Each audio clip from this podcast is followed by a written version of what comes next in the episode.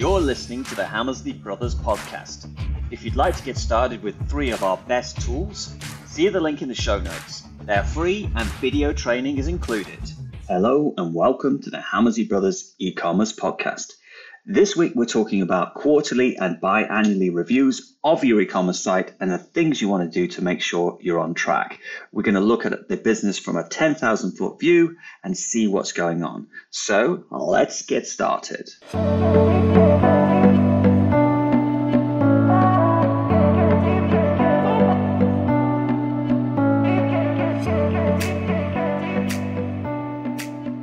Hello Ian, how are you? Good afternoon, Mark.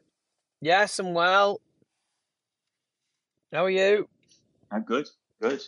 We can't talk about the weather because someone complained that we always talk about the weather at the beginning of the podcast. So what, how are we going to uh, start?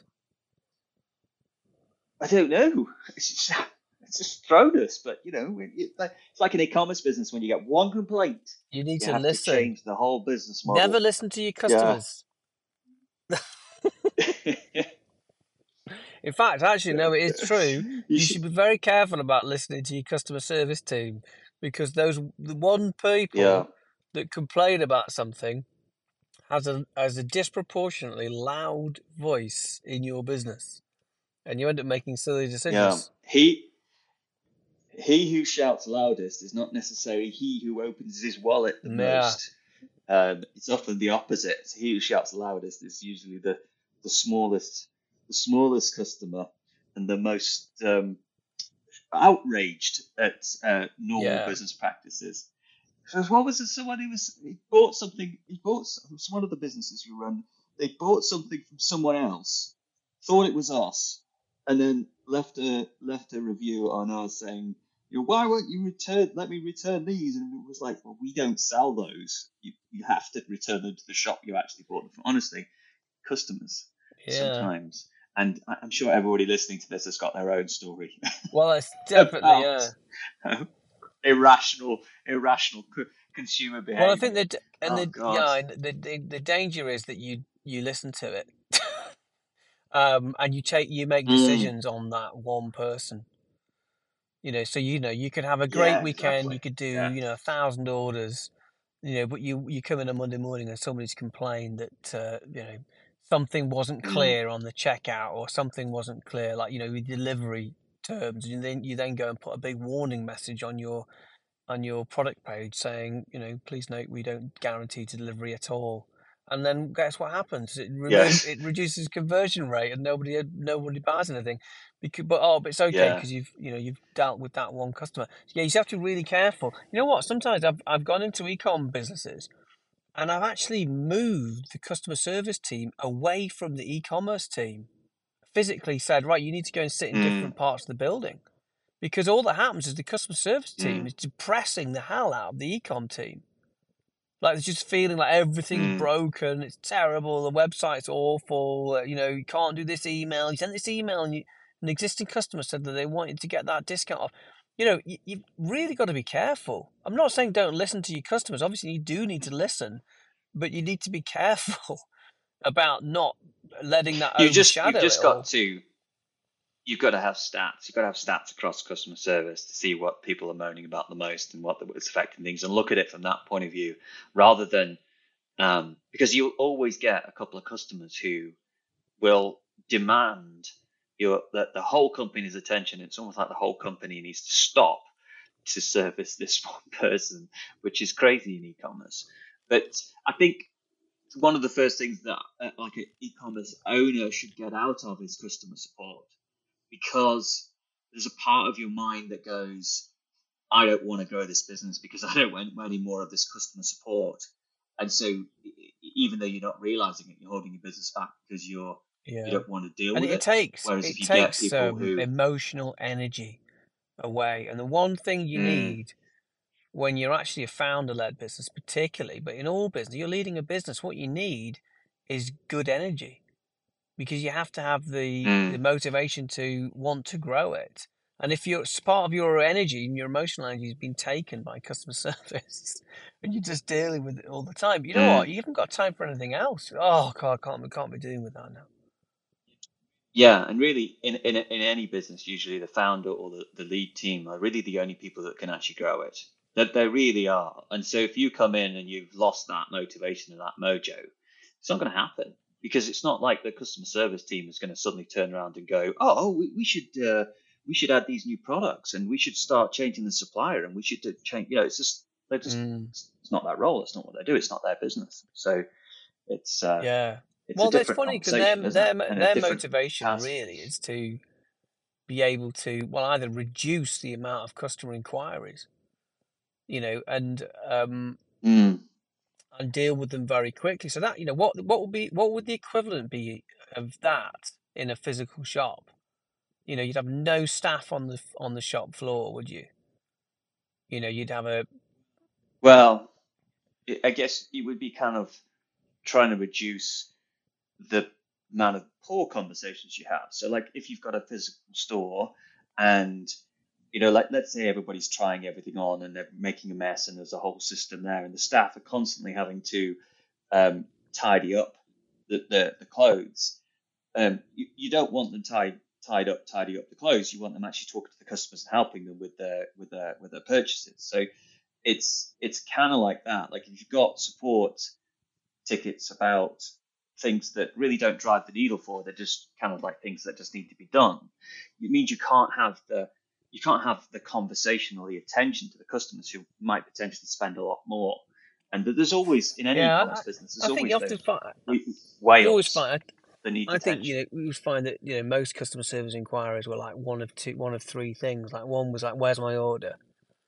You know, um, you know, one was, "Can mm. I you know, can I make an exchange? And and one was like a, a genuine question about something, and it's that third one that sometimes actually, you, you know, the first two you could probably automate. Something like Shopify inbox and makes it so yeah. easy. Anyway, we digress, but because I suppose there's a philosophy. The whole the whole philosophy of what we've been talking about is what we call the flying bridge, which is what to look at daily, weekly, monthly, quarterly, biannually.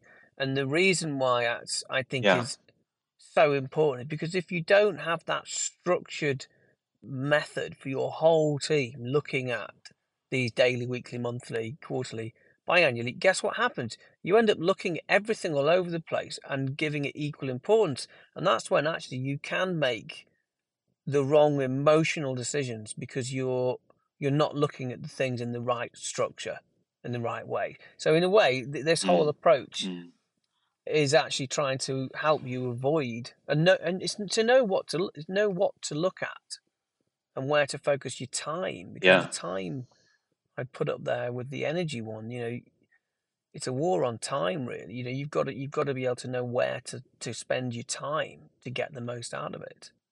So wh- which one are we on now? We're yeah. on quarterly, aren't we? Quarterly, and we'll do quarterly and biannually yeah. today because they're, they're, kind of like they kind of tie together. So um, yeah, so if you haven't listened to the previous podcast, the one that we did one on uh, what to look at daily, what to look on one on month, uh, weekly and monthly, we did last week, and today we're doing quarterly. So this is kind of like your ninety thousand foot view of the business kind of review, isn't it? So you're, you're looking at the business from a much higher uh, uh, uh level taking a step out of the business and you're really having a look at you know where we're going and, and why. So the first thing um, we would revisit is one of our tools called the um, the target sheet. And the target sheet by nature is, is, is what targets we're going to try and hit. And quarterly, we'd be looking at the target sheet and saying, well, is it is it right?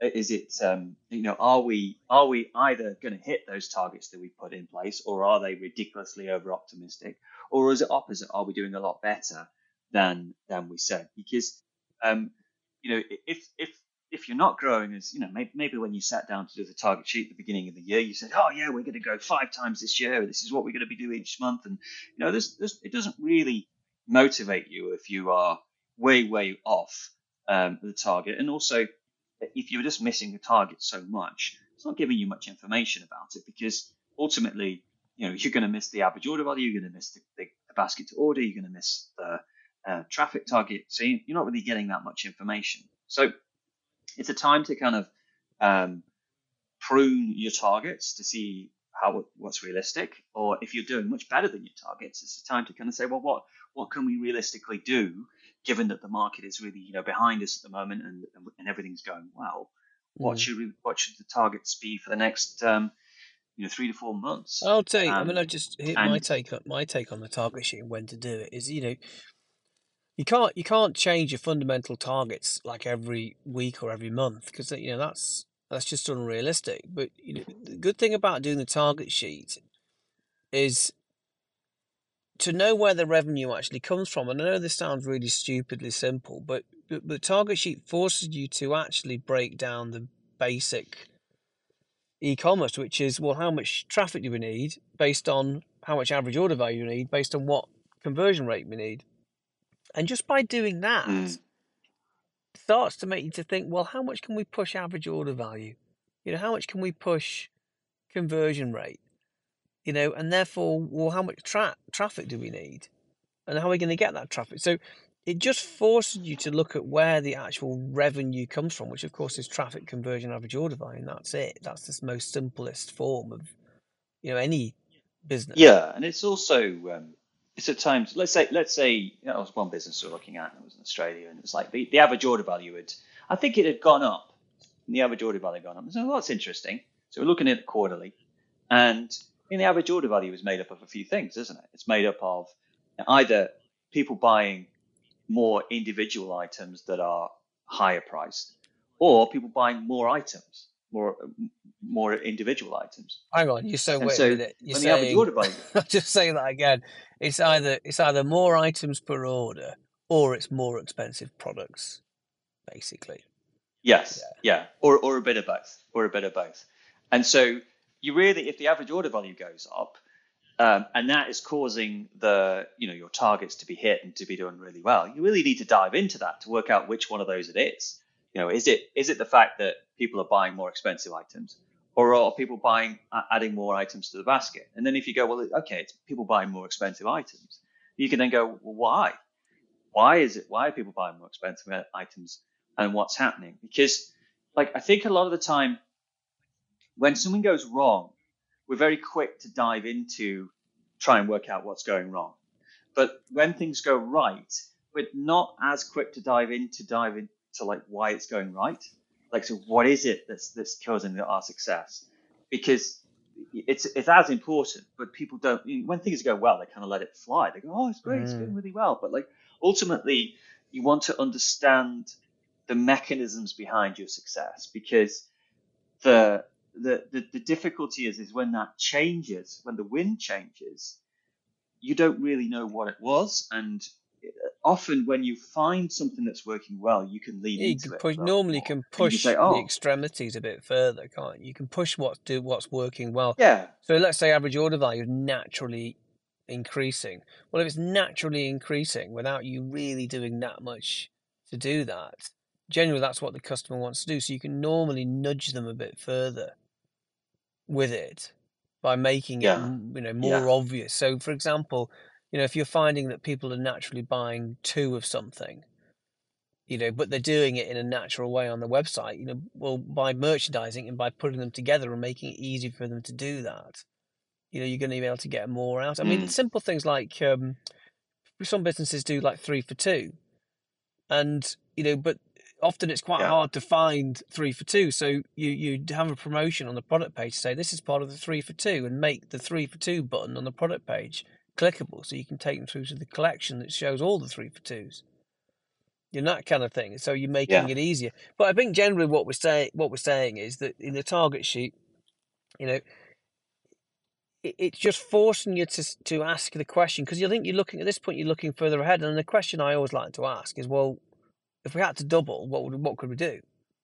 You know what would we have to fundamentally do in mm, order to double the revenue? It's to make you just really think about oh my god like you know we can only get so much out of average order value. We can only get so much out of conversion rate. You know we'd have to like double the traffic. Like cry and actually if we double the traffic yeah, conversion rate's going to go down so like the only way mm, we'll be able to cope is by significantly improving like our lifetime customer value or our margin. Or we're going to have to bring in a whole new mm, category of products to get more revenue out of the So existing traffic. so you're kind of looking at the quarterly level at the fundamentals. So let's the lifetime value is because over over the three months since you did this review last time, the lifetime value probably has changed, and you can look at it year on year, and you can look at it to see what's happened, and you can say, well, is a customer worth more to us now, or is it is, are they worth less? And that, that's going to affect you know uh, uh, what um, what's happening. You can also look at it by category. You can say, well, is this category, you know, is this category lifetime value growing more? Like one of our businesses at the moment, if you look year on year, the lifetime value has gone up hugely. Um, and at the quarterly review, we really need to look at why why that is, and is is it is it because the average order value has gone up on the first purchase, or is it because the um, people are buying uh, more frequently, and and what can we do uh, about that? And is there a type of customer that is much more likely to uh, buy? And are they are they uh, you know a slightly different you know are they a professional buyer or they, are, you know are they in the trade or something like that? Like there's loads of things within that that you could dive into that means that you can do much better as a business. Mm. And ultimately, you know, like it, each quarter you'll have an idea, you know, from, from looking at the margin calculator sheet uh, every uh, every month and the, drop by drop every day, you'll have a feel feel for where uh, the constraints in is, is, in the business. It's like you know you're like driving a car on a racetrack, aren't you? And you've been going around that track every day, um, trying to get it faster and faster, and you kind of go, well, I know where I know where I get slow. I get slow on that corner because the brakes aren't good enough, and can't uh, accelerate on the straight because uh, the wind resists. You know, like this, you get the idea of things that are holding you back, and the quarterly review is the time when you strategically think about how you're going to mm. do it because you do get to that point in any business where you um, you know you're, you're sailing around the track and you're doing in day to day, but you, you you're not getting faster. I think um, sometimes sometimes and, you you know it's a time it's a time where you could either expand or contract in a particular category as well. You know, mm. so you you know you might say, yeah. you know what, we're really growing in this particular category. And when we say category, you know, a collection of products. You know, sort of one substack of products. Yeah. And you know, but this one over here, you know, it's really not resonating. You know, in fact, you know, if we look at what we spent versus what we've had back, you know, it's had a pretty poor ROAS. But this over here, we've got, you know, we've got great margin, we've got a great ROAS. You know, it's grown really well. Actually, let's go deeper into that category and expand there. But we'll actually yeah. cut back on the other one because, you know, it's a decision that also is we've said this before that Shopify, for example, but most ecom platforms are the same. And you connect your, they're all the same. You connect your Google Shopping feed, for example, it'll put it'll pull every single product product in. You know, and it's like, well, should yeah. we be bidding on these products at all? Mm. You know, do we have an advantage? Do we think we could steal market share in them? You know, or is it literally just sucking budget? and getting a poor ROAS, and we're never going to be able to actually grow aggressively in that. Mm. So actually, should we actually pull them out and just you know not not to remove them from the site? And one thing, one thing you need to look at is crossover. So do you have categories that don't cross over to other categories? And I was thinking about someone who's selling luxury luxury goods, and she was selling like a high high end luxury good, about thousand thousand dollars, I think it was, and um, she sold some some lower value things for about I think about hundred hundred dollars, eighty dollars, and there was there was no when, when you look at the data quarterly, there was no crossover between people who bought the small items. They would never buy the luxury items. Some of the people who bought luxury items would buy the small items, but it was like almost running two separate businesses on the same business. And ultimately, those smaller items were, were, were a distraction. Now, uh, sometimes those smaller items can lead to the bigger sale because it gets those people in. But if you're if you're recruiting a completely different customer on one category, then all the other products that you sell are relevant for. It's not. It does not going to make sense. I mean, it, extreme example would be if you're if you're a specialist golf store and you start stocking some table tennis bats. It doesn't make sense to you know really recruit loads of table tennis bat uh, mm. uh, uh, people and then try and sell them golf wear because there's not going to be much. There's just not going to be much. Uh, I think there's. Whereas if you, well, I was saying, I think there's two, two kind of decisions to make. Number one, should you stop wasting advertising budget on these? So that's one Mm. decision, and then the second decision should you should be should you actually stock them in the first place? Because you can you can in some businesses you go, okay, take one of our demo stores. You know, we could say, actually, pillowcases, let's let's stock them, but let's not put them in our advertising feed because Yeah. um, Yeah. the you know the the, uh, the cost per acquisition is pretty high. The average order value is low. Margin isn't as good. Uh, so you know we're not going to waste because all we're doing is using budget potentially for another product that's got a better return on ad spend. So, but we wouldn't remove them from the site because Yeah. they're a good little add-on, get the average order value up. They're retention products we can use as well. So there's the, there's the sort of two decisions. You know, first of all, should should we be Yeah. spending on them, or, and secondly, should we actually pull them completely? Yeah. But which is Yeah, and I think that's a big. I think that's a big, um, a big shout because you know sometimes you recruit customers on, you need those little purchases that they can buy to kind of increase the lifetime customer value if they're coming from the uh, the email list. But you wouldn't necessarily want to to recruit on them. So there's like someone who sells socks and and, and hats and stuff like that. And they, they're great products for existing customers, but you don't want to recruit on them because a hat buyer and a sock buyer, that's all they tend to buy is a yeah. hat and a sock, and then they never come back. So you know, it's it's it's kind of understanding which products are are working for And I'll just say, sorry, say Um, something else as well. That so it's this time with quarterly, probably biannually too. But this is be where, you know, I'd I'd be starting to think, okay, you know, what what are the hidden levers within e-commerce? So we always say the hidden kind of lever within an e-commerce business tends to be margin and lifetime customer value, and it might be a time where you. mm, You know, you do want to start experimenting with bringing in other product ranges, and you know, we've done this with our own businesses, but we you know, realizing that, you know, if you go and get it made directly, you know, from overseas, it can be cost prohibitive. It can also be, you know, risky in debt because you've got to have minimum quantities. So sometimes we've gone to UK mm, wholesalers and we've just said, well, let's test this with the UK, UK wholesaler.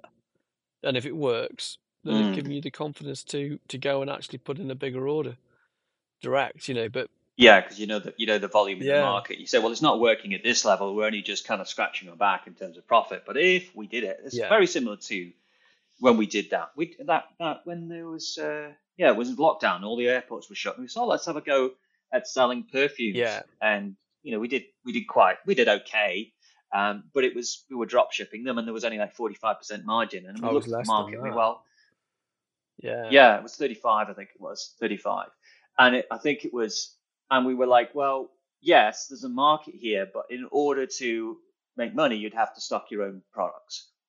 And if you want to stock your own products, you have to basically put a million dollars in and buy the buy the products. And um, you know, and, and then you look at those categories and you go, well, the opportunity cost for a million dollars is there's other things I'd rather spend that money on.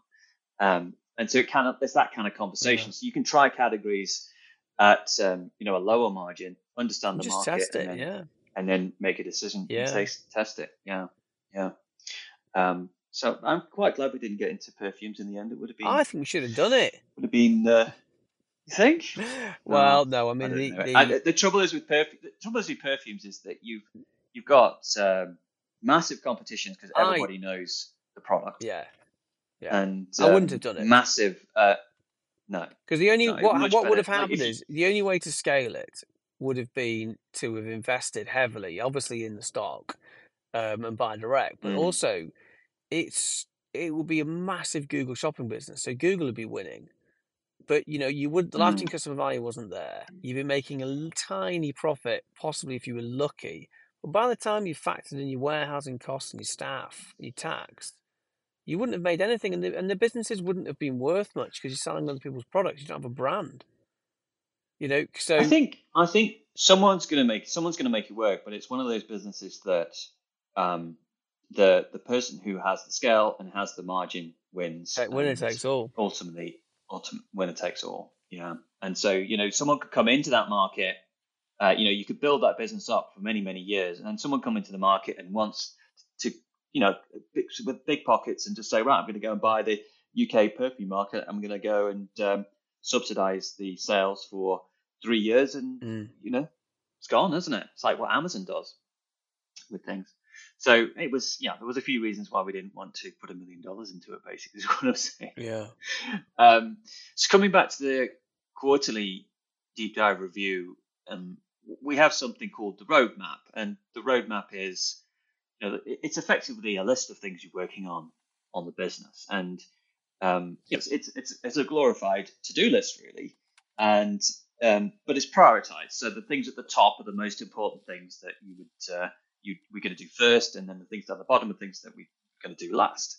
And what we want to look at on that roadmap is does that align with uh, what we're trying to do um, on the target sheet and um, you know if if we do want to increase the lifetime customer value or we do want to increase the average order value are those things at the top and um, is there something because often with the roadmap you'll find that there's you, you'll put new things at the top all the time and the things that are at the bottom never get done so you'll find that there might be something on the uh, on the roadmap that's been sitting there for like six months that is still at the bottom, but you think it's on the roadmap. But that's the time to call it. You say, look, we're obviously not bothered enough about this to ever make it a priority.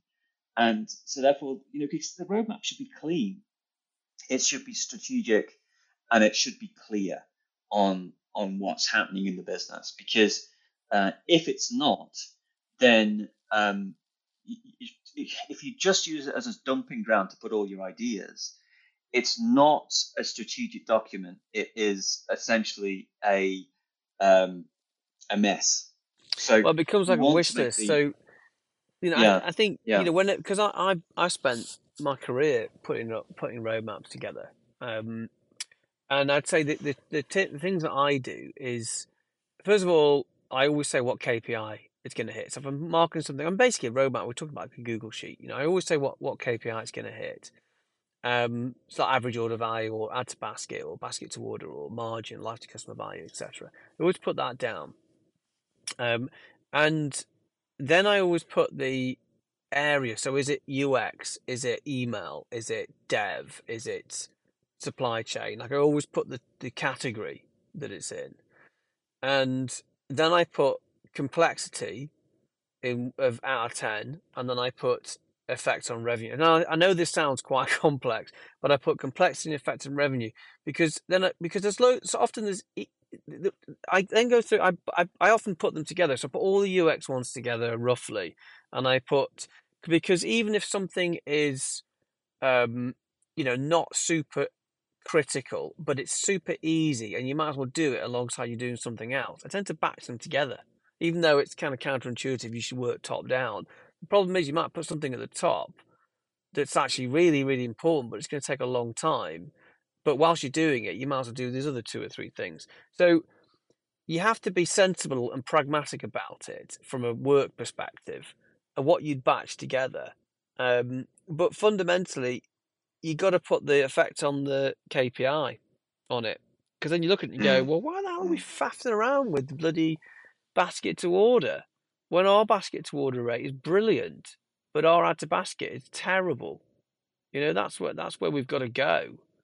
Because we affect that, have a much bigger impact already. So you have to you have to put it down in a way that's um that makes sense that everybody can be aligned because eh, your whole team gets very emotional about what to do on the roadmap.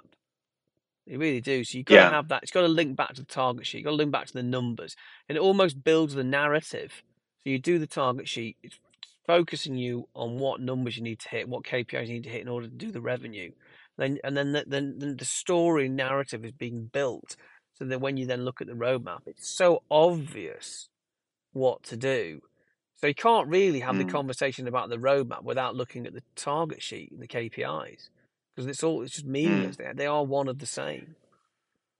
Yeah, it's tying it back. It's tying it back to numbers and, and, and stopping you getting emotional about what thing you you know you really want to implement on the side because it's this exciting thing you've seen someone else do, and it's like, well, is, does that tie into our mission and what we're trying to do with our figures? Yeah, it's important to, to have.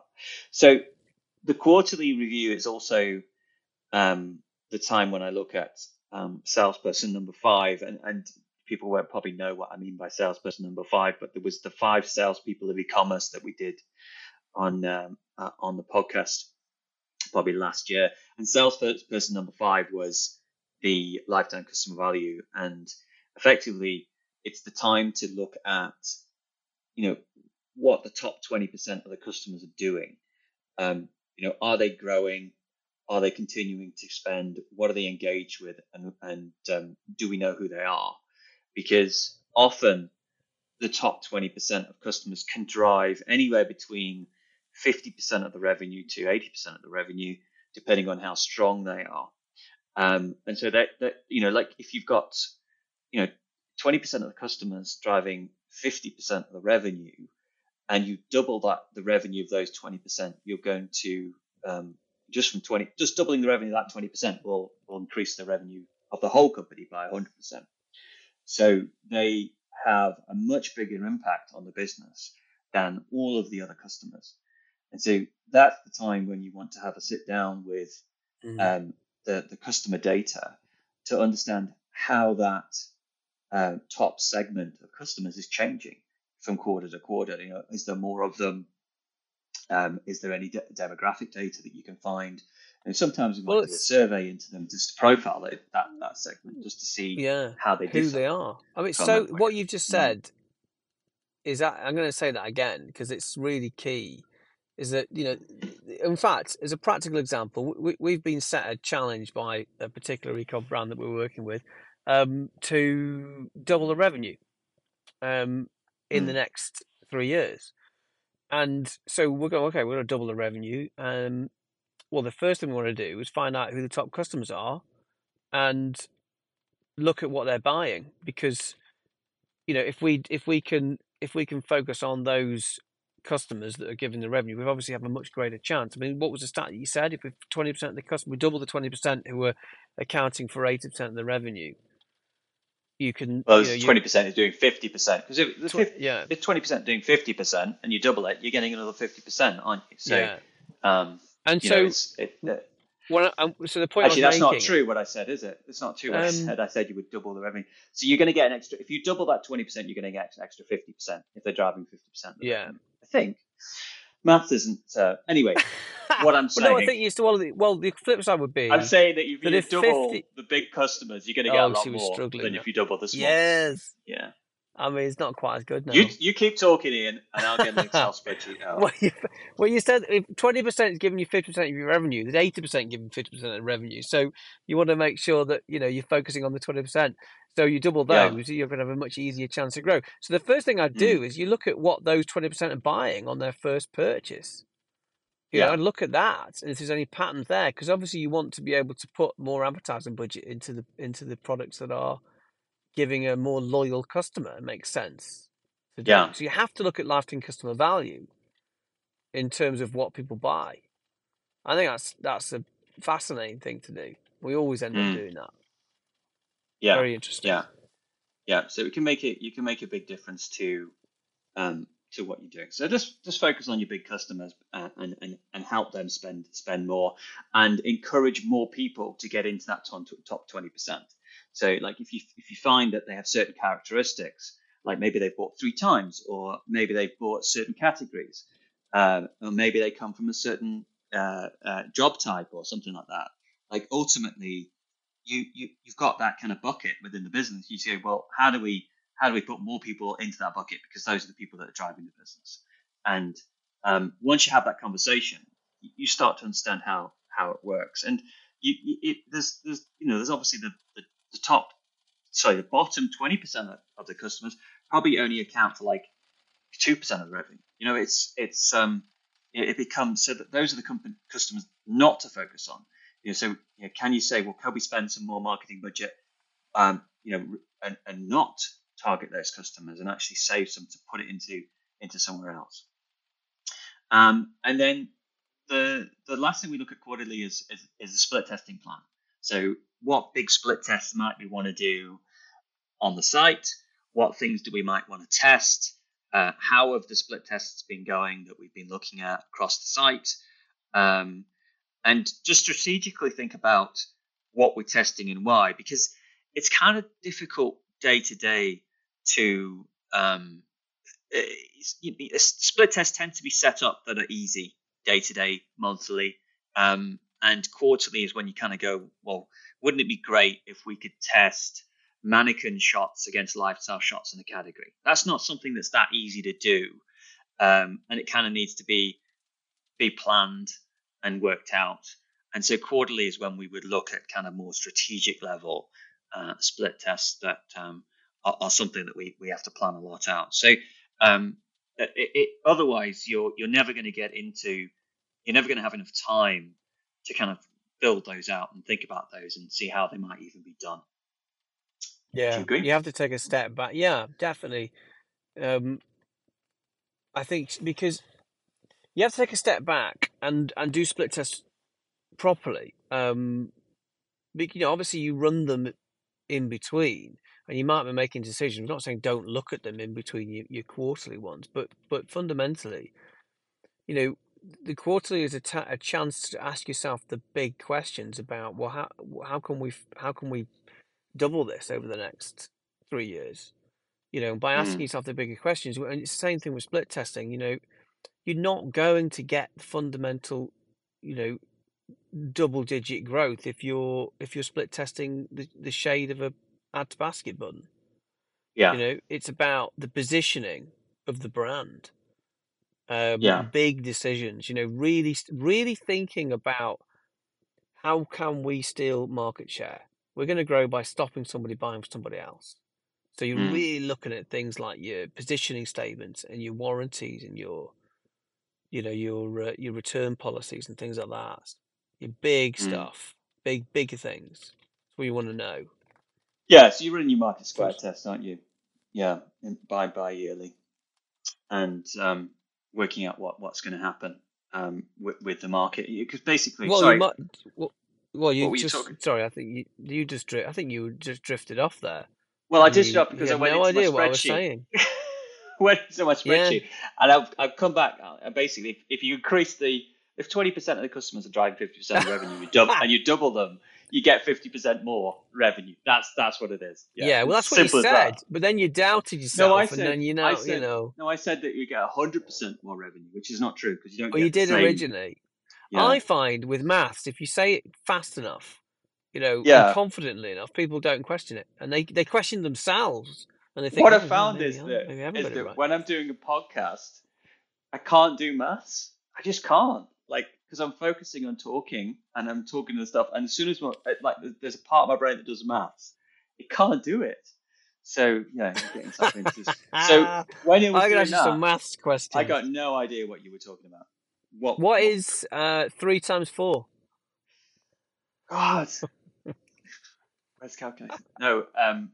So had you gone? Had you moved on to bi-yearly yet, or were you still on? Uh, I love the fact that you didn't answer that question. I will move on uh, no, I was talking about that, but you, but I was talking about um, the quarterly about split testing. But but I, but I will do by by month by yearly because by yearly it's an interesting time because it gives you you know you're not these are the tasks that you wouldn't do every day, week or month or even quarterly, but you do need to do. There has to be a time and a place. So one of the things that Mark and I always do when we're going into a, an ecom brand for the first time whether it's our own or someone we've invested in or a client, we will do something. We'll do two things. We'll do the market square test, and we'll do the anxiety analysis. And the market square test is where you we become a secret shopper, and so we we go to a competitor's site. We'll sign up. To, we'll do a couple of things. We will we'll sign up to their emails as, um, to uh, to see all their welcome flows we will try and buy something as a comparable product, try and find it, and we'll make we'll make a note of anything like offer architecture, um, warranty, guarantee, returns policy, um, and any general um, reassurances or or you know how how the site flows. I mean, generally have a look, and we'll mark it into a little Google spreadsheet. What we're really looking for is not necessarily the aesthetics of the site. So you sort of cut through that. We're looking at, um, you know, if they if they've got what's the warranty, what's the returns policy, you know, what's the delivery threshold? Free is there a free delivery threshold? Is there a, is there an upsell offer? Is there um, uh, you know, an, an introductory welcome deal, that kind of thing. That's what we want to know. Um, and obviously the price, of course, too. But what you know, imagery and generally, you know, generally the ta- tangible things that we can take, and we and we put that in a big spreadsheet and compare everybody against everybody else, and we're looking for things that we can do better. Um, and Mm. it's not necessarily what the returns policy is, but it's also how they position it, where it's positioned. So, Mm. you know, is it stuck in the footer and you can't find it? You know, have they hidden the returns policy? You know, is it or is it you know is it is you know on a terms and conditions page? All that kind of stuff. So we we are looking quite simply for things that we can use to disrupt the market. Mm. That is, you know, cut through the bullshit. We are looking for disruptive marketing messages that we Mm. can use to go and steal market share because you know you're not going to get it from having a pretty site on its own. You know, No, it's going to come from. Mm. fundamentally. It's not enough. It's not enough, and you've got to really put your mind, your your feet in the shoes of the customer and ask yourself, would I buy from me? And I know that seems a stupid question because, of course, you probably, you know, naively or possibly say, yeah, of course I would. I'm great. But if you didn't know you and you didn't know any business, who would you buy from Mm. and why? And really think about how can I stop somebody buying from somebody else? So that's why we do the market square because it just takes all the all the emotion and just goes, look, you know, Mm. they've got a 30 day, they've got a 40, 45 day, we've got a bloody 14 day. That's pathetic. You know, returns, Yeah. it's not good enough. Line up all those frictions, all those anxieties, put them all in front of you and say, how can we knock them over, knock them over, knock them over? Be big Yeah. and be bold. And Big also, favor, big exercise that. it's a good time to go and look abroad as well because you know if you're in America and you're serving a, a certain market, you can go and look at Australia, you can go and look at New Zealand, you can go and look at the UK, you can look at Canada, and you say, well, these are the, these are these are very similar markets to mine. They're, they've all got the same anxieties to some certain degree. How are they solving them? How are, what guarantees are they using? You know what what prop, uh, proposition are they using? And often, you know, um, you know sometimes like for example, New Zealand. If you've got a successful site in New Zealand that's doing well, they have to be so good at what they do because the market is so small that sometimes they're actually better than than you you, you, Yeah. you can find in other places. If it's if it's a if it's a competitive category, if you're in New Zealand and it's not a competitive category because no one's bothering with the market because it's too small, then it's not not relevant. But I like to go around the world and look at different ads from for the e-commerce site that I'm looking at, and just to see, you know, how what what messaging is being used because Yeah. I've sometimes I've I've I've swiped stuff from American companies and used it in the UK, twist uh, twist, twisted it, no no, uh, tweaked it a bit, and gone, wow, I like that. That's Yeah. really good. I, I can Well, take definitely, because I, think I think certain industries in different countries are further ahead. Mm, You know, so it makes sense. Obviously, it's a fantastic opportunity to go and take somebody who's actually tested, split tested a lot more, possibly two or three years ahead of where you are. mm, Makes so much sense, doesn't it? yeah, Yeah. And the other one, the other one to mention, which we said before, was the anxiety analysis, which is where we, we pull all the reviews off of the yeah, competitors, um, and yours as well, yeah, and we analyze them. We and we put them into categories. So when they're good ones, when they're happy, why are they happy? And we categorize them all. And the same mm, thing for the for the negative ones. We look at why they're unhappy. And again, you you get a very good picture of of what people want when they're happy, which tends to be the job to be done. And when they're which people we've talked about a lot, the anxiety analysis. yeah, Fascinating piece of work to do. And then you're really asking yourself a couple of questions. Number one, can we use this for the positioning of the brand, which is the job to be done in our marketing? You know, are we are we talking about these things that are coming out in the job to in the uh, positive reviews, mm, and then the negative ones, obviously, is the anxieties. And again, are we addressing that in our um, communications on our on our website, the, the, on the product pages, on the basket, on the ads basket um, events? Are we in the email? You know, are we yeah. conquering the getting rid of these anxieties? And often the answer is no, we're not. Mm. So, what- so what's again, really you can't do that every day. You can't. Yeah, what's really interesting is like if you if you did the anxiety analysis on the previous six months reviews, so you your company got to and your competitors have got to in the market at that point, and then you do it the next six months, you know, in, in six months' time, has it stayed the same? Or, or, are people, is the market changing? Are the same phrases being used now that they were being used um, last year at the same time? Like the market will change. Now, I was talking to someone yesterday, and was, someone was buying a business, and she was talking about a business in Canada, and um, you know, it was it was a kind of business that was a, a boring business. And I quite like boring businesses because they very rarely change. So it was she was like selling like uh, like spare parts and things like that for certain industries and things like that. And the great thing about those businesses is that the anxiety analysis it won't change. It will pretty much is going to be the same. It's like, do you have the part in stock and can you get it to me on time and is your pricing okay? Whereas if you if you're in a fast moving uh, market like gosh, um, jewelry or uh, or clothing or, or, or, or, something like that, then the anxiety analysis is really important to do um, every six months because the the market, the way they express themselves, is going to change a lot more because it, it, it is it's, it's completely dynamic. You've got to spot. It's a way of spotting Mm. trends. Mm. It's a way of spotting trends, isn't it? Yeah, I mean, the, yeah, we often sometimes we do the um, you know, Google Trends as well. yeah. The Google Trends You know, is is also worth well, having a look at. I mean, it's it's hard. Yeah, It's hard to get a lot from Google Trends because it's kind of like random data, but you can see, you you know, you can see things that are trending upwards. Um, and, and- well, yeah, you, yeah, yeah, yeah, yeah, you can, and and obviously seasonality, but you should already know that. yeah, yeah, Yeah, yeah. But- so it, it's um, cool. it, a lot of the time with Google Trends, it just supports what you've, it supports what you've been feeling. You know, a lot of the times you go, oh, of course. You know, it's like Yeah. COVID barbecues were really good. And you look at it and you go, yep, barbecues were like 70 times bigger than they normally were. So ultimately, it's um, it, it's there. But you can you can look at Google Trends and and see, you know, what what like let's say you we were talking about adding new categories. You know, you really want to be going into categories that are trending up, not trending down, because um, it's just like catching a wave, isn't it? You really want to be catching that new wave uh, of something, and if you catch a wave, you do um, you do you do much better.